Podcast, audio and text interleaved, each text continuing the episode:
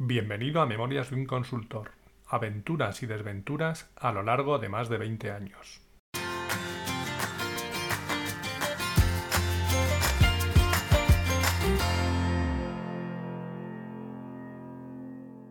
Hola, buenos días, buenas tardes o buenas noches y bienvenidos al episodio 99 de Memorias de un Consultor.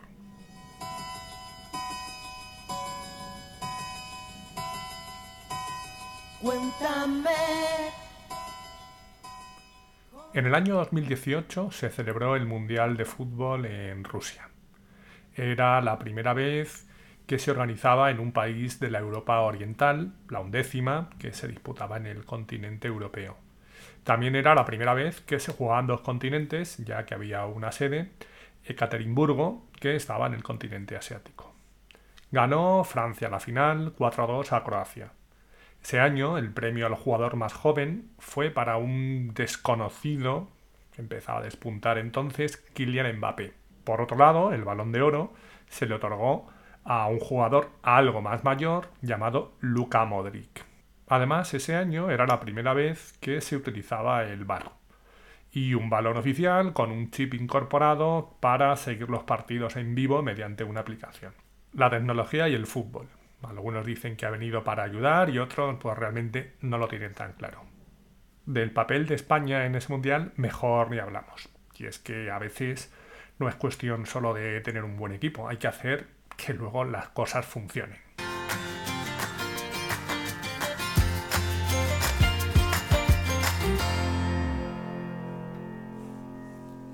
Tras el paréntesis del episodio anterior, donde os contaba la historia o las memorias de otro consultor, vuelvo con mi película. A las pocas semanas de lo que conté en el episodio 97, el penúltimo, volvimos a reunirnos todos para ver si encontrábamos la manera de empezar con todo aquello. En caso de que hubiera que empezar algo, claro, porque eso también estaba por decidir. Como he comentado en algún episodio anterior, éramos un colectivo muy variado. Había freelance, había gente que había empezado a montar su empresa hace unos meses, otros que ya llevaban más tiempo. Todos teníamos claro que las cosas nos hacían solas, pero yo además me puse en modo ministre, y les dije, os voy a dar un dato. Bueno, unos cuantos datos. Llevaba 2 o 3 meses apuntando a qué dedicaba mi tiempo y en qué porcentaje. Tanto a mails, tanto a cursos, tanto a proyectos, tanto a llamadas. Y eso nos sirvió para hacer una proyección, ya que como dije en su momento, las cosas no se hacen solas. Y se decidió que parte de mi tiempo iba a dedicarlo precisamente a eso. A hacer cosas. Evidentemente, esto tenía un coste. Como comenté, yo había puesto mi precio en 10.000 euros y el siguiente paso era decidir qué porcentaje de mi tiempo iba a dedicar a hacer esas cosas, ya que esa parte iba a tener que ser sufragada por los demás. Y el resto del tiempo lo podría dedicar a facturar por mi cuenta. Llegamos al acuerdo de que la cosa sería 50-50. Con lo que yo podría dedicar el 50% de mi tiempo a mis cosas y el resto a las cosas comunes. ¿Suficiente?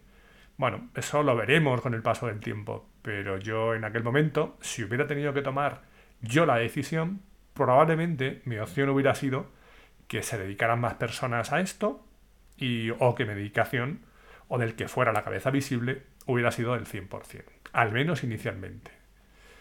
¿Por qué? Pues por lo dicho. Porque las cosas no se hacen solas y además llevan su tiempo.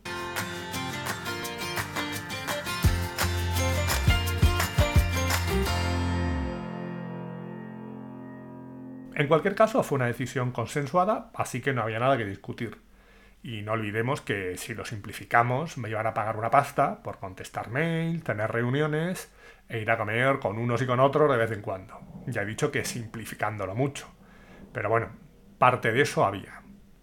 De hecho, recuerdo que cuando presentaba los porcentajes de a lo que dedicaba cada cosa, uno dijo, joder, cómo me gusta que alguien ponga en euros lo que cuesta el tiempo que dedicas a hacer llamadas, contestar mails, etc. Y es que eso es así. Como dije el primer día, y he repetido, las cosas no se hacen solas y alguien tiene que hacerlas. Y si dedicas tiempo a eso, pues se lo tienes que quitar a otra cosa, porque os voy a contar un secreto. El tiempo es finito. Y además de finito, es el mismo para todos. Suponiendo que aplicáramos la regla de los tercios y dedicáramos 8 horas a trabajar, 8 a disfrutar y 8 a descansar, en esas 8 horas que tenemos que trabajar, hay que decidir y qué hacer y, sobre todo, qué no hacer. Puede que esto sea más importante incluso, ya que muchas veces eso es lo que condiciona tu jornada. Te pones a hacer algo que no deberías estar haciendo y trastoca todos tus planes. Todo eso suponiendo que el concepto de jornada tenga sentido cuando estamos hablando de trabajar por tu cuenta, porque en este caso se trataba de eso, trabajar de manera coordinada, pero manteniendo cierta independencia. Fácil de decir, pero complicado de aplicar, como veremos.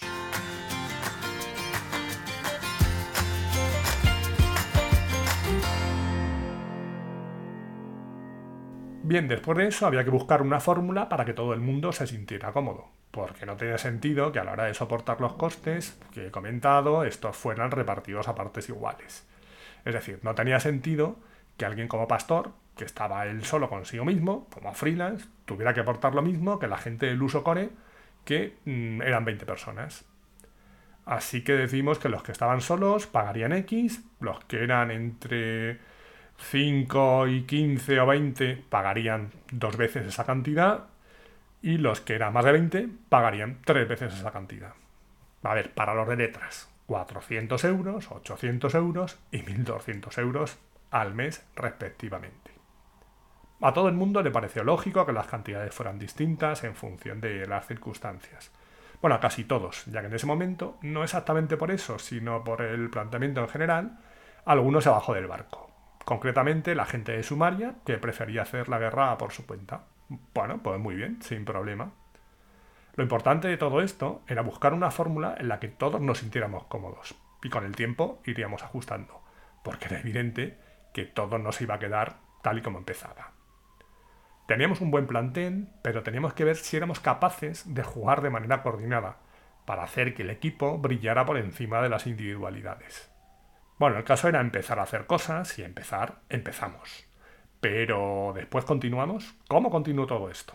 Eso es lo que os contaré en los próximos episodios.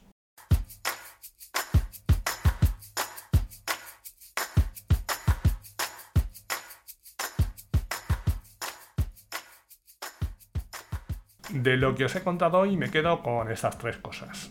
1. Todo tiene un coste. 2. El tiempo es finito. Y 3. Intenta ser justo siempre.